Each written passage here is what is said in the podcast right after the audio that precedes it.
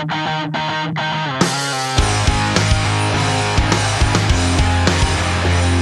listening to the Stack Attack Fantasy Podcast with your hosts Jeff Trella and Trader Andy.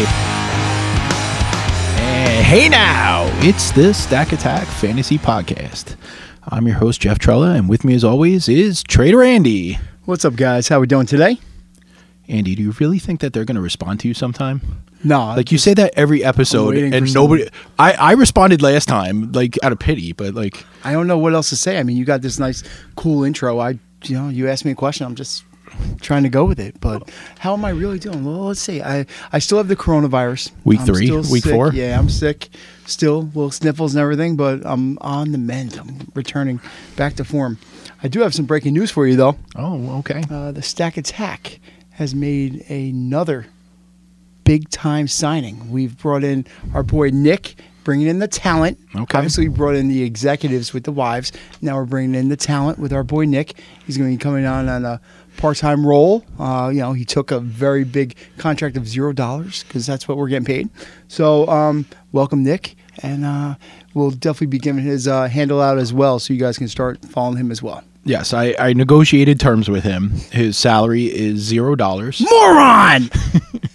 for with an in, a possible increase after zero months, with oh. with zero benefits and zero zero four hundred one k and negative one Nick Madrigals. and I get a moron.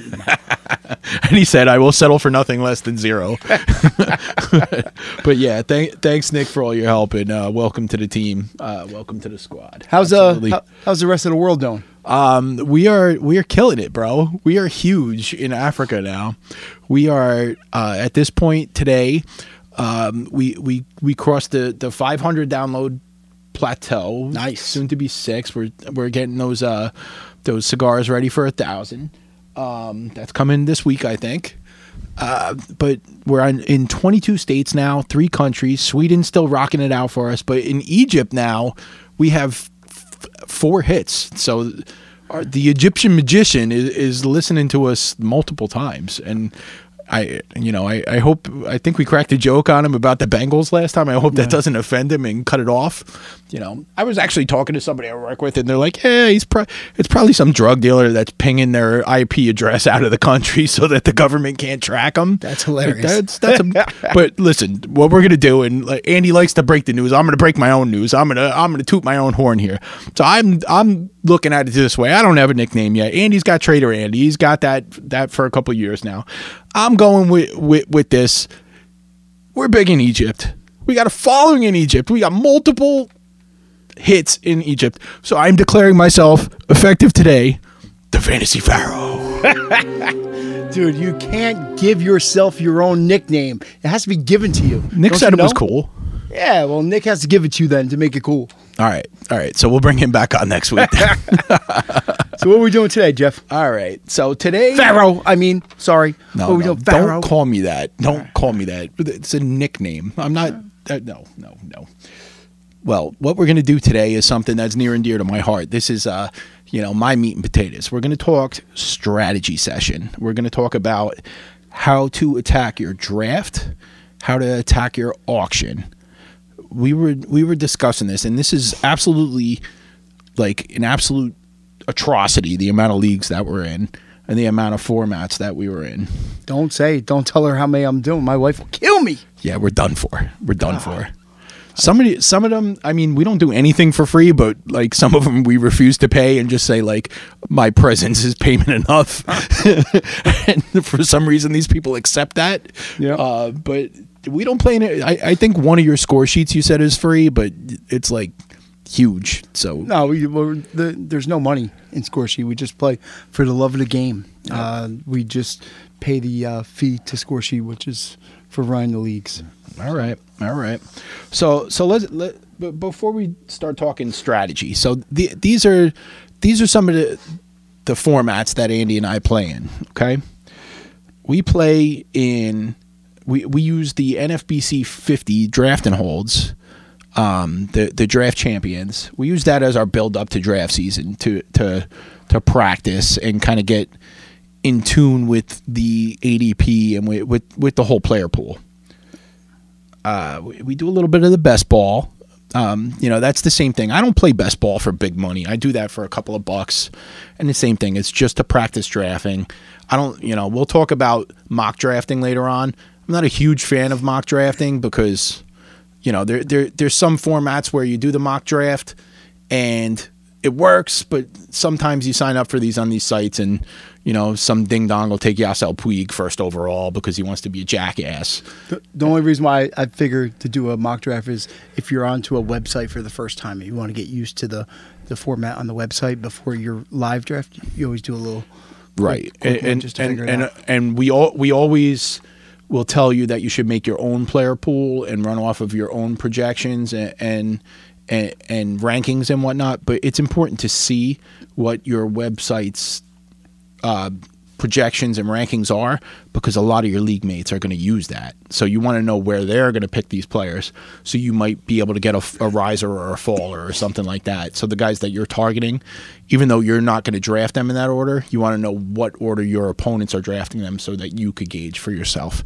Andy, what other kind of leagues do we play in? I don't know. I'm I'm confused. Uh, we are in a keeper auction with a farm draft. That's the Skidoo League we talk about all the time. We'll, we'll mention that later on as well, quite a bit. All right, and we also do a uh, dynasty uh, uh, draft league. The Dynasty, that's the Dogs League. Yep. We, we actually just left a couple of hours ago. We had our league meeting. We have an annual league meeting for that. Um, what we do with that, it's a 12 team draft where you have to you must keep exactly 25 players a year with a 40 man roster. And it's it's a 5 by 5 roto. We play in almost all 5 by 5 roto but some some other vari- variations that we'll mention in a few. Um, but that that one is uh it's a dynasty league. It's set up so that you could keep players forever. Once you once they're on your team they're they're on your team until you let go of them.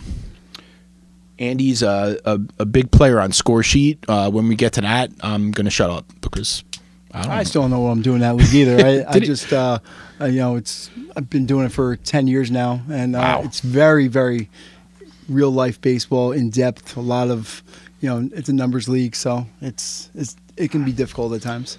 Right. Uh, head to head wise, I, I hate head to head baseball. I hate head to head football. I hate to head head to head roto, but sometimes you got to do it because, you know, uh, again, we want to put out content. We got to know what we're talking about, and a lot of our friends want to play in head to head leagues. So that, that's what's available to you. You got to do it. So we have we have uh, two leagues we play in that are keeper.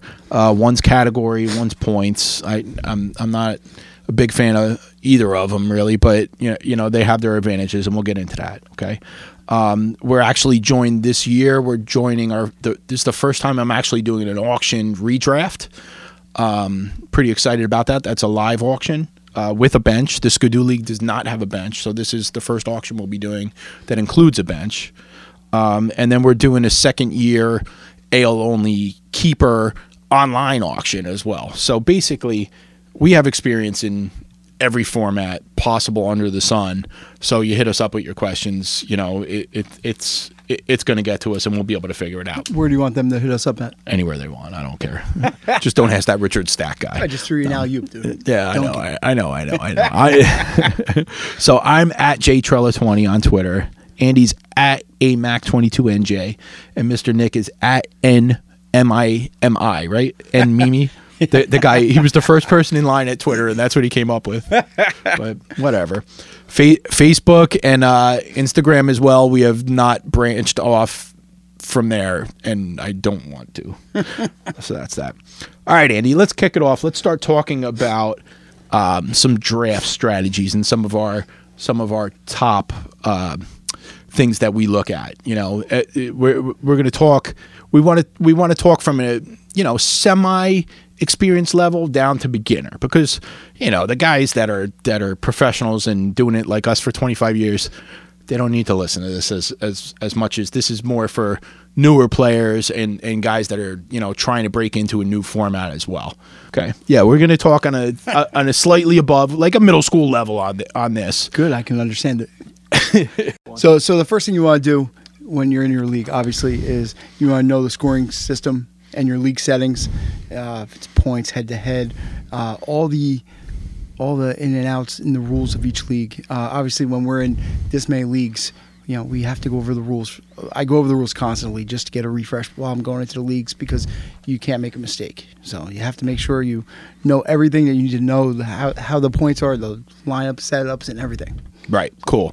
So, it, it like for instance, if you're in a points league that has a negative for strikeouts, that's going to take certain players that are pushing the 150, 200 strikeouts a year, uh, and and knock them down a little bit. You know, Nick will talk about on base percentage till he's blue in the face. You know, that's going to bump up these players that walk all the time. You need to know what you're getting into. You know, Joey Votto's a top five first baseman in certain categories and he's a bottom bottom five in other categories. You got to know what your scoring system is, right? You need to know it like if you're in a point situation, you don't care about stolen bases. It's not important. You don't have to have them. You don't have to have saves. You have to have points, right? But if you're in a category setup, you need to have some kind of balance or at least a plan for what to do when the balance falls apart, right? Exactly. All right. So if you're playing in rotisserie, which is basically the only way that you really should be playing, that's that's the way that every expert level league is. Every every I've been playing in roto leagues since since the early. I, it might even be the '80s, since the late '80s, I think. You know, the old WPTTL was the, the late '80s. Um, you need to make sure that you're drafting for categories, not positions, not players, right? That's what's important. Andy and I are notorious. We make a spreadsheet and we have a goal for every category what we want to do. What what's the plan, Andy? We usually try to shoot for third, fourth place. It depends on how many teams in the league. Yeah, right? based on it depends on how many teams, but obviously, like in a 12 team league, you want to get like third place in every category, right across the board, and that should get you into the money. Right, right. You, you're shooting for the 80th percentile. So, you know, if if if it's a 15, 16 team league, you want to be in the top 4 to 5 in every category. If you're in a 12 team league, you want to be in the top 3 in every category. But you don't have to be. If it falls apart, you know, you you can pivot and go somewhere else. We, we were just talking about this a few minutes ago. We're in the middle of doing one of these M- NFBC 50s and we had a plan for stolen bases and it got blown up, right? Again, it wasn't Nick. It wasn't Nick this time. Yeah. But, but it was for Nick. but right, we had a plan for stolen bases and somebody poached us. It's going to happen. That that's the one thing, you know, wh- when we get into auction, it's a whole different story because you could get whoever you want. Uh, If you're in a draft, as soon as somebody, you know, it, it I fall for this all the time. You're you're watching the draft board and then a player that you're about to take their name shows up and then you're looking at it like, "No, that didn't just happen. No. He didn't take that guy." F him. No, it didn't happen, but it really did. And it's okay, And then you I look have- back, and then you you close your phone or your laptop, and you restart it to see if it. Oh crap! It still says that, so they took him. Well, Jeff has to do that because he's trying to make a trade on one on one league, and he's like, I can't find this guy. He was actually on the wrong league because we have so many leagues. That's why he was trying to make another trade. that- that's- so. that- but that's- actually, for the stolen base, uh, and you always have to keep track on the spring. Off the topic, I found another stolen base guy. Okay, And We'll, we'll discuss him maybe sometime. uh, bring it right now, bro. Let's do it. Monte Harrison. Okay. No one's really talking about him. Nope. Yeah, he just stole his third stole uh, stole third Stolen base of the Yeah. inning.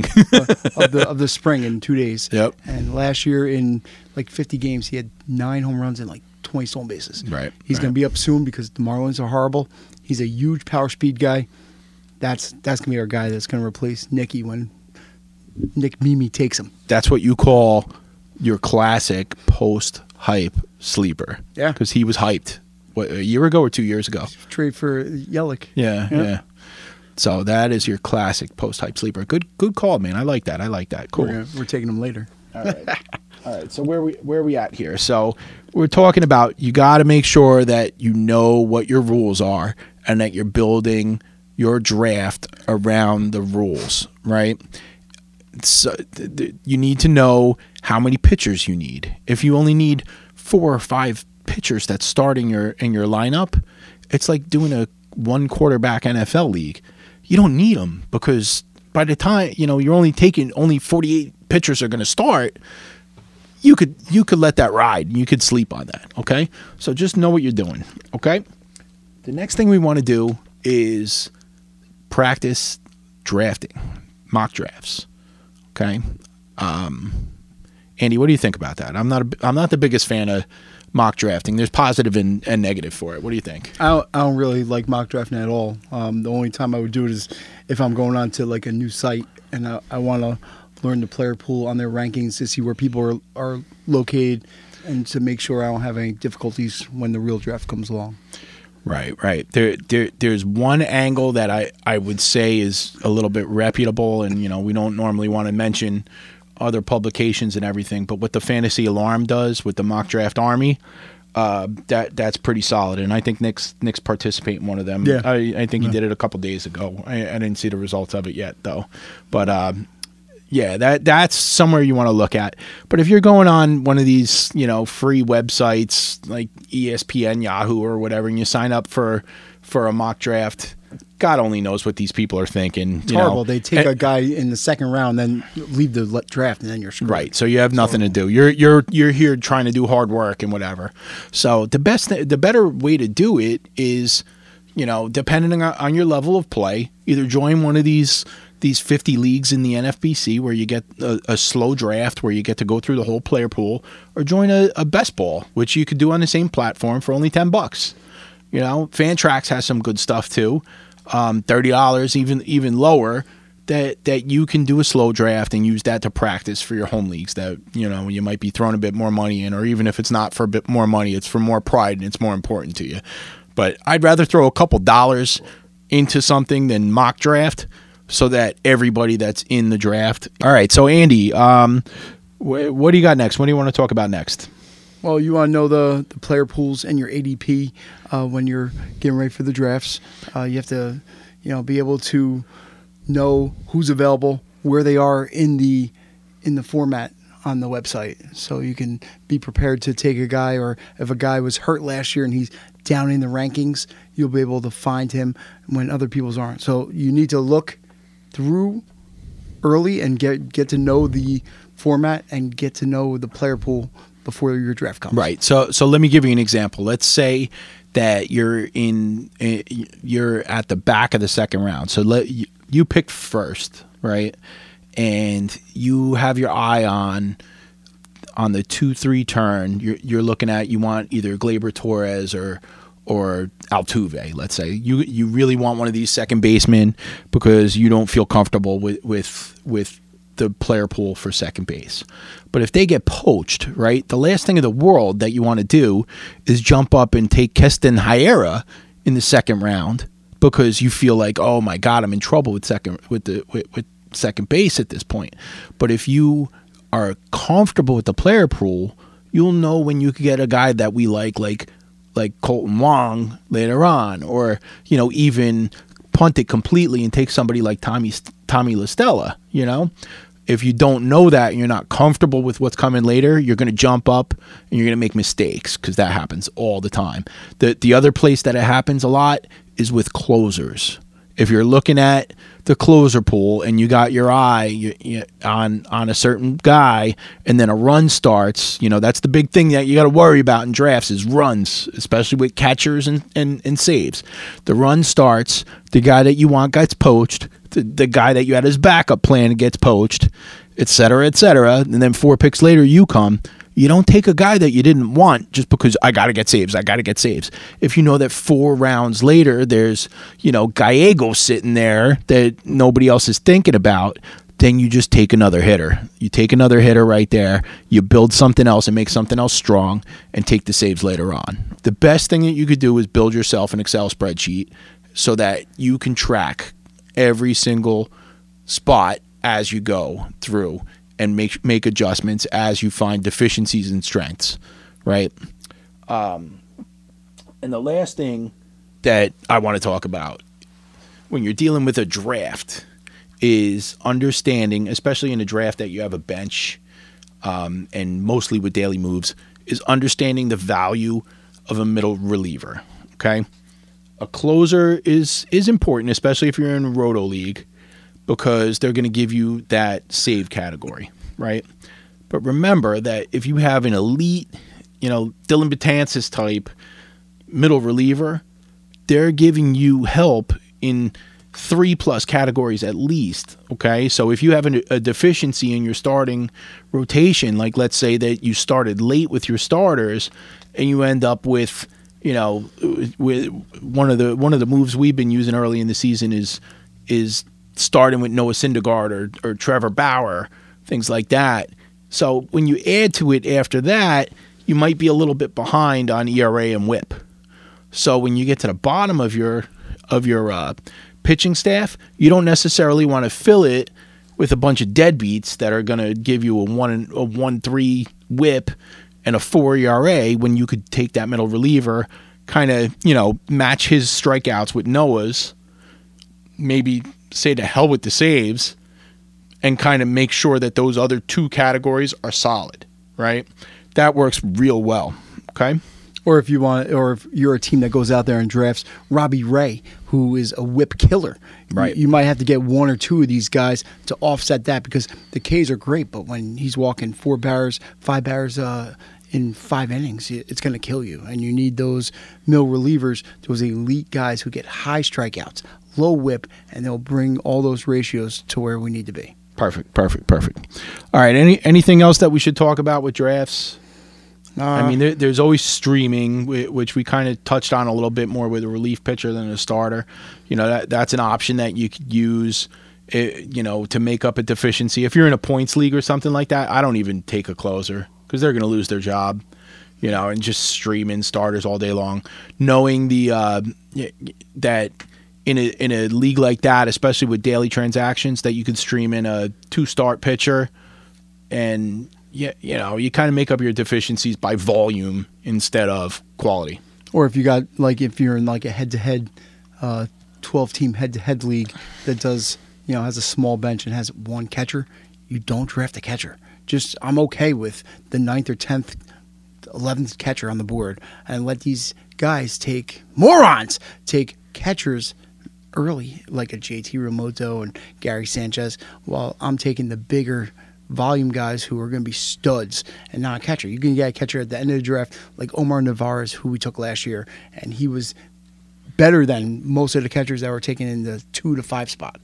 The the other thing too, when you're talking about catcher, especially in, in a points league with with a, a bench, most people aren't going to take a backup catcher.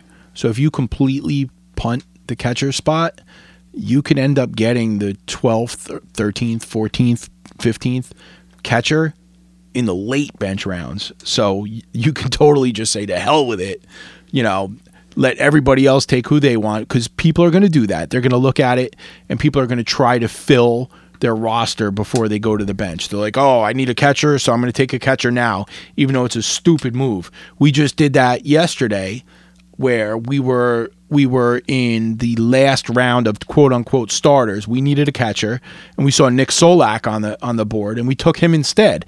And hell with it, we'll take the catcher later on. You know, nobody's going to take a backup catcher. Keep it moving. Take the player that's going to make an impact. I'm going to have a better bench than you guys off, Jump Street, and I'll get the catcher at the end of the draft. Cool. Absolutely. All right. Now we're going to go into um, auction strategies, which is a little bit more of uh, what we've been doing a lot. You know, we've been playing in auctions. We've probably done, I, I don't know, 40, 50 live auctions in our life. It's the greatest format in, in baseball. It's the greatest day of yeah. the year. Yep. It is the greatest day of the year. And any, anybody in the tri state area, if you need, I am a kick ass auctioneer. I will do it for a small nominal fee more than what we pay Nick. And what, what I could do is I can draft for you because I've I've won plenty of auctions for people while I was also drafting my team. Actually, drafted a better team for them, and they've won. I've had multiple people pay pay out on that. Andy's the greatest proxy out there. All right, step one, and this took me uh, almost a decade to get Andy to buy into. Um, when when you're doing an auction, you can't lock into a name.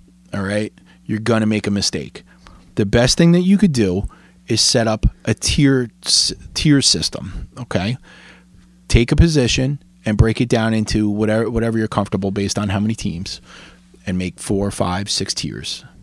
And if you say I have to have an elite first baseman, you mark off one, two, three first baseman in tier one, one, two, three, four, five in tier two. And if you say I'm going to get one in tier one, then okay, then you go all in and you do that. And you can still make an evaluation on on price on each one, but you got to make sure that you're not going into a into an auction and saying I'm getting Anthony Rizzo no matter what because you know what'll happen then. The one Cub fan in there will bid 60 and you'll be not bidding on him, then you'll be screwed because there won't be another first baseman there for you. Right. All it takes, you don't know what everybody else is thinking.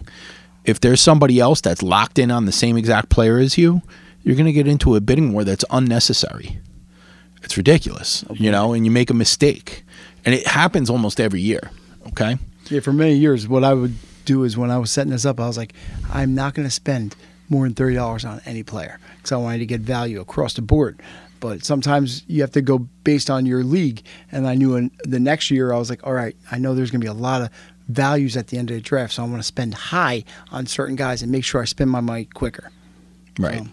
Right. But if you if you put a cap on yourself, you end up screwing yourself because then you end up paying that much money for a secondary player. So like let's say that you you go into an auction and say I'm going to spend $45 on Mike Trout. I don't care. What- Whatever it takes, I'm getting him. $45. But and, he, go and he went for 61 last year in, in one of our leagues. Right. And all those people who wanted him, next thing you know, George Springer's going in the 40s. And I'm like, what the heck is going on here? And it's because all the people that said they were getting Mike Trout couldn't get Mike Trout. And then they decided to go after George Springer. And his price that should have been around 28 to 32, which I had slot in, went to like 44. And you're like, no, sorry. right. So you should have just got the guy that you wanted. Yeah, because then you end up with Mallex Smith.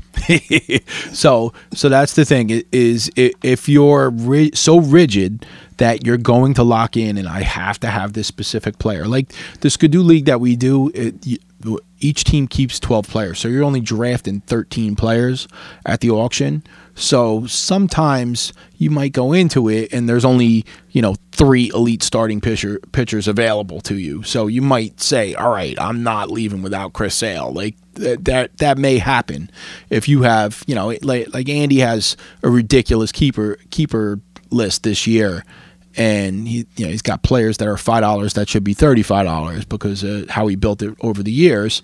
So he might look at this and say all right Mike Trout's my guy. I'm getting him no matter what. And he might be the only elite outfielder there. And then you just if you're in that scenario you just get him and you don't care what the hell it costs. And you you trust yourself that you're smart enough that you'll fix it later and your dollar values are going to be just as good as anybody else's dollar values. And you'll be all right right? Absolutely. Cool cool. All right. So th- the the thing too is you want to make sure that you have some kind of baseline budget for what you're doing. I'm not that good at this. Like that's not something i like to do but it's pretty pretty much a standard practice throughout the business. Um, most people go with a $70 70% 30% hitter to pitcher ratio okay the reason that that is is because you have seven, you know, if you break your roster down a 23 or a 25 man roster, 70% of your players are hitters and 30% of them are pitchers because you don't have 15 hitters, 15 pitchers. That's not how it works.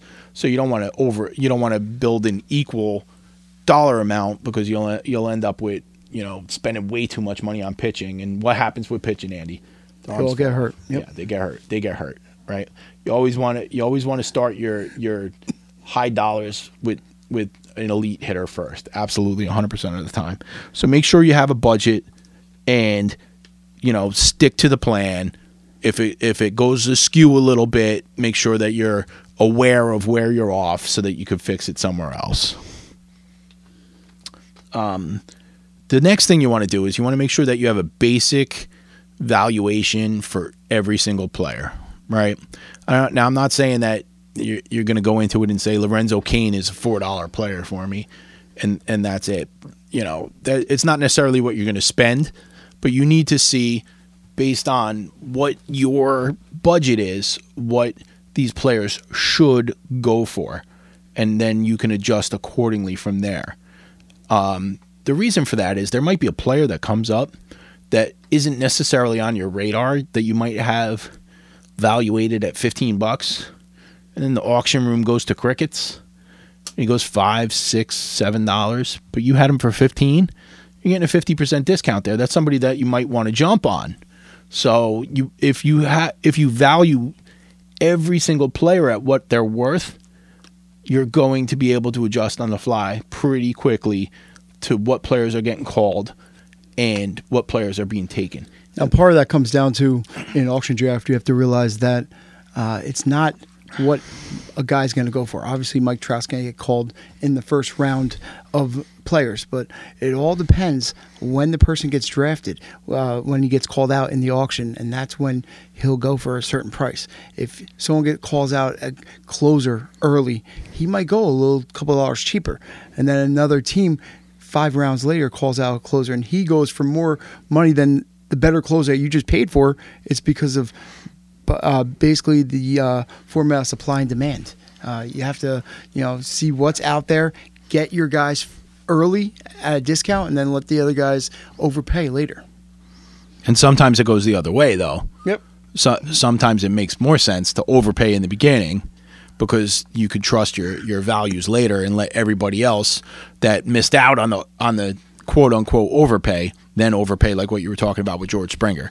Well, Yeah, with- with you know. the, the key with this is that you know you're not going to win or lose your your auction draft in the first two rounds of this when you spend your money. You're going to win your league or lose your league with the last guys on your roster. You know, those people who just fill in the guys at the end of the day and go stars and scrubs and just throw in and they get real scrubs and they don't actually have the good players. You're going to lose. So every single person needs to know what's out there and know the, the players and get the values later in the draft that'll help you win the league.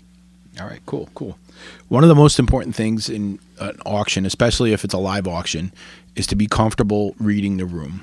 Okay, we're fortunate enough, you you know, in the home league we play in that we know everybody in the league and we know their tendencies. We know who the prospect guys are, who the ones that you know overvalue Yankee pitching, fans. Yankee fans, Pirates fans, Keith, and and stuff like that. That's very important to know because there there's so many ways that you could leverage that for yourself. So we're going to talk about a couple of them, you know, price enforcing and and whatnot. Um, but knowing the room and especially keeping a track of everybody else's team, so that you know when you can call out a player that might possibly end up on somebody else's team that you don't want. If there's only three people bidding on players remaining and you need a, a second baseman and you got your eye on a certain player, Tommy La Stella, let's say, and the guy across the, the room needs a second baseman as well, you know, you and, and he has more money than you, maybe you call out some ding dong and hope he says two because he's like, oh, I need a second baseman. That's a second baseman. I'm going to take him. So he then you fill that spot on the other team, and then you get the guy that you want. All right, so that's important. You're making sure that you're tracking other teams, obviously knowing your own team, but knowing what everybody else in the league, what their trends are, and what they're looking for. And what does it sound like? It sounds like when you're reading the room during uh, the draft, you're seeing their body language to see who they want, what they're wearing, because everyone wears the jersey of their favorite team. Stupid. Um, it, it's like poker. Yep. You have to read your opponent, see if he's bluffing or he's going to go all in on a certain guy. It's the same thing. And we just happen to be good poker players, so that's where it actually falls into the auction where we're really good at. That that's pretty cool because you, you kind of transitioned me into the next thing I wanted to say. Pay that man You know. his money. okay. Okay. you know, when you're when you're bidding on players and when you're calling players out to be nominated, you don't want to have a normal cadence, okay? There's a couple of guys that we've done auctions with that you know, Andy, let, let's replicate this, okay? Call out a player and bid.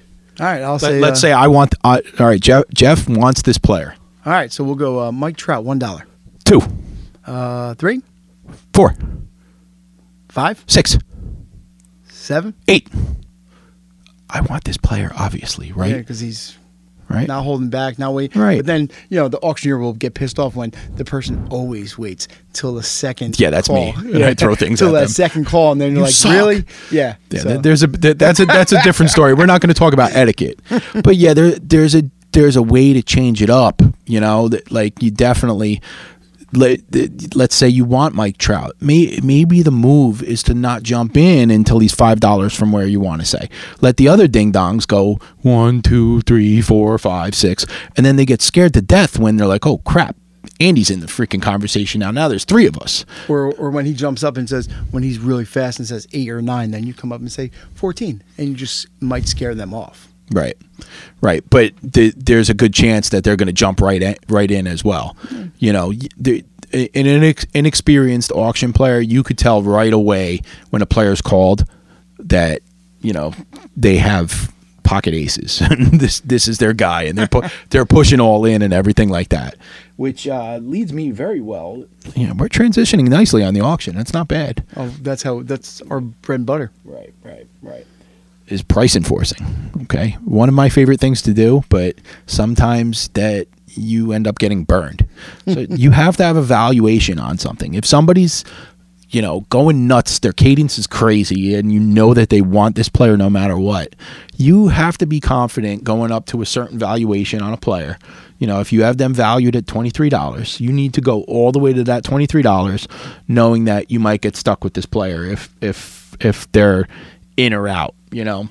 One thing I I, I love is a lot of the guys that I- I've seen in live auctions do the whole uh, they'll bid like 18 and that's it. and I'm like, all right, 20. and then what do they do? 21. you know, when it, that's the biggest tell out there is that's my final offer. no, it's not. You're trying to scare me away. I know your move. Yeah. So, yeah, but you got to be careful with price enforcing. I've gotten stuck with players that I had nothing in my mind to do with, but as long as it's within your price valuation, you know, you don't want to be price enforcing a $15 player that you had valued at $8 because you're going to screw your whole thing up if you end up getting stuck with them. But if you get stuck with them, you get stuck with them. And what's that? Andy, what's the best thing to do when you get stuck with somebody? Just note who you're uh, going up against in the bid, and that that'll be your obviously your first call to make a trade.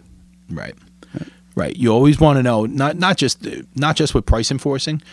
Every time you buy a player, you want to make sure that you note who was the last one to bid on that player because later on that's the guy that is your best trade partner for that player. Okay? Always make sure that you take that note. So the next thing you want to do is something that Andy already started to allude to. Um, little little trick I learned a couple of years back is the what I call the double price bump. Right, you you get into a into a bid against another player, and it's one, two, three, four. You know, an inexperienced player is going to go one dollar at a time because they're nervous about saving every penny and whatnot. If you did your player valuations the way that you wanted to, and you're ready to go, feel free to use $3, $4, $5 bumps and scare the hell out of this guy because they're going to think, how high is he going to go? I got to get out of this, right? And a lot of times when, when you're when you do that, especially if you're getting to their peak, if I say if I say 12 and they say 13 and then I go 16, they're like, "Oh crap, I'm out." Right? And then you get the player for where you want. But you always want to make sure that you leave $1 of room. So if you if you're going for a player that you want for $17, you don't want to be the guy that says 16 because now you're you're going over your budget. If they say 17 and you really want the player, you're going over budget. So you want to be the guy that says 15, let them go up $1 and then you have that room or just go right to right to where you want to be in the first place, right? The other the other thing too, Andy, you want to talk about uh you know the the the the decade bid, right? The importance of being the first one to say 30 and $40 like that. Yeah, yeah, that's uh, a thing where if you know you just want to uh, be the first person to get up to there, and that usually scares people off when they're bidding, and uh, it makes them feel like they're they're going up to the next level and spend more money. Right. What else? you- Awesome. Yeah, yeah, yeah. A, a lot of times, it like if if if a guy bids twenty seven dollars on you and you say twenty nine, make them be the one to say thirty because that sounds like a different language. You get scared. You're like, oh crap! I wanted him in the twenties, not the thirties. even though the difference between 29 and 30 is just a buck and like you're you're not going to you know have anything to do with that at the end what's the uh, the very most important thing that we can't forget when we're talking about an auction andy it's don't leave money on the table right You would know all about that. well, in our Skidoo League, we actually made a rule that any leftover um, auction dollars go into your FAAB budget, which is which is good because there's actually strategy at the end to not use up every last dollar. If, if you're comfortable with what you're at, save the bucks because you could use them later on. But you don't want to pull a Matt Mieske, bro. Like that. was horrible. That was the worst. There, there was back in the day. This is probably this is in the early '90s when I was a young player. I didn't know what I was doing that yet. Yet I had forty something dollars left at the end of the auction, and I bought Matt Mieske for forty two dollars because it, was it was cool. like six, seven, eight, nine, forty two. like why the hell I gotta go Matt home. Getting bid up? Why? It was like the last player in a 19 team league, and I had forty dollars left Matt over. His mom ain't bidding six. I, I don't know. You bid forty two. I screwed up. that, that happens sometimes. All right. I, I think that basically wraps up uh, you know our elementary education on on draft and auction strategy. I hope it was helpful to those of you that uh, that listened. If, if you are new to to uh, fantasy baseball, you know number one, welcome. Thank you. You know there, there's there's sentiment that fantasy baseball's in trouble, which I can't feel. I don't see it. I not, mean, not when we're drafting in uh, November and December. uh, We, we, we open a draft in November and we find 11 partners to draft against that we never met within five hours. I, I don't know how it's dra- dying when it's not even the Super Bowl yet, but you know, new players. Hopefully, this was was something of use to you. If you have more questions, you know, definitely hit us up on Twitter. You know, I'm at jtrella20. He's at a Mac22nj. New guy is at n mimi. I can't. Just with so guy. funny. I don't.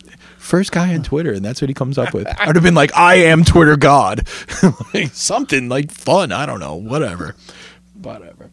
Andy, you got anything intelligent to say before we head out of here? I usually don't, but this time I do. Oh, whoa. I, I have a little breaking news for our home league skidoo. Pick two overall in the farm draft will be the alien, Jasson Dominguez. And I'm out. All right, guys, thanks a lot. Peace out.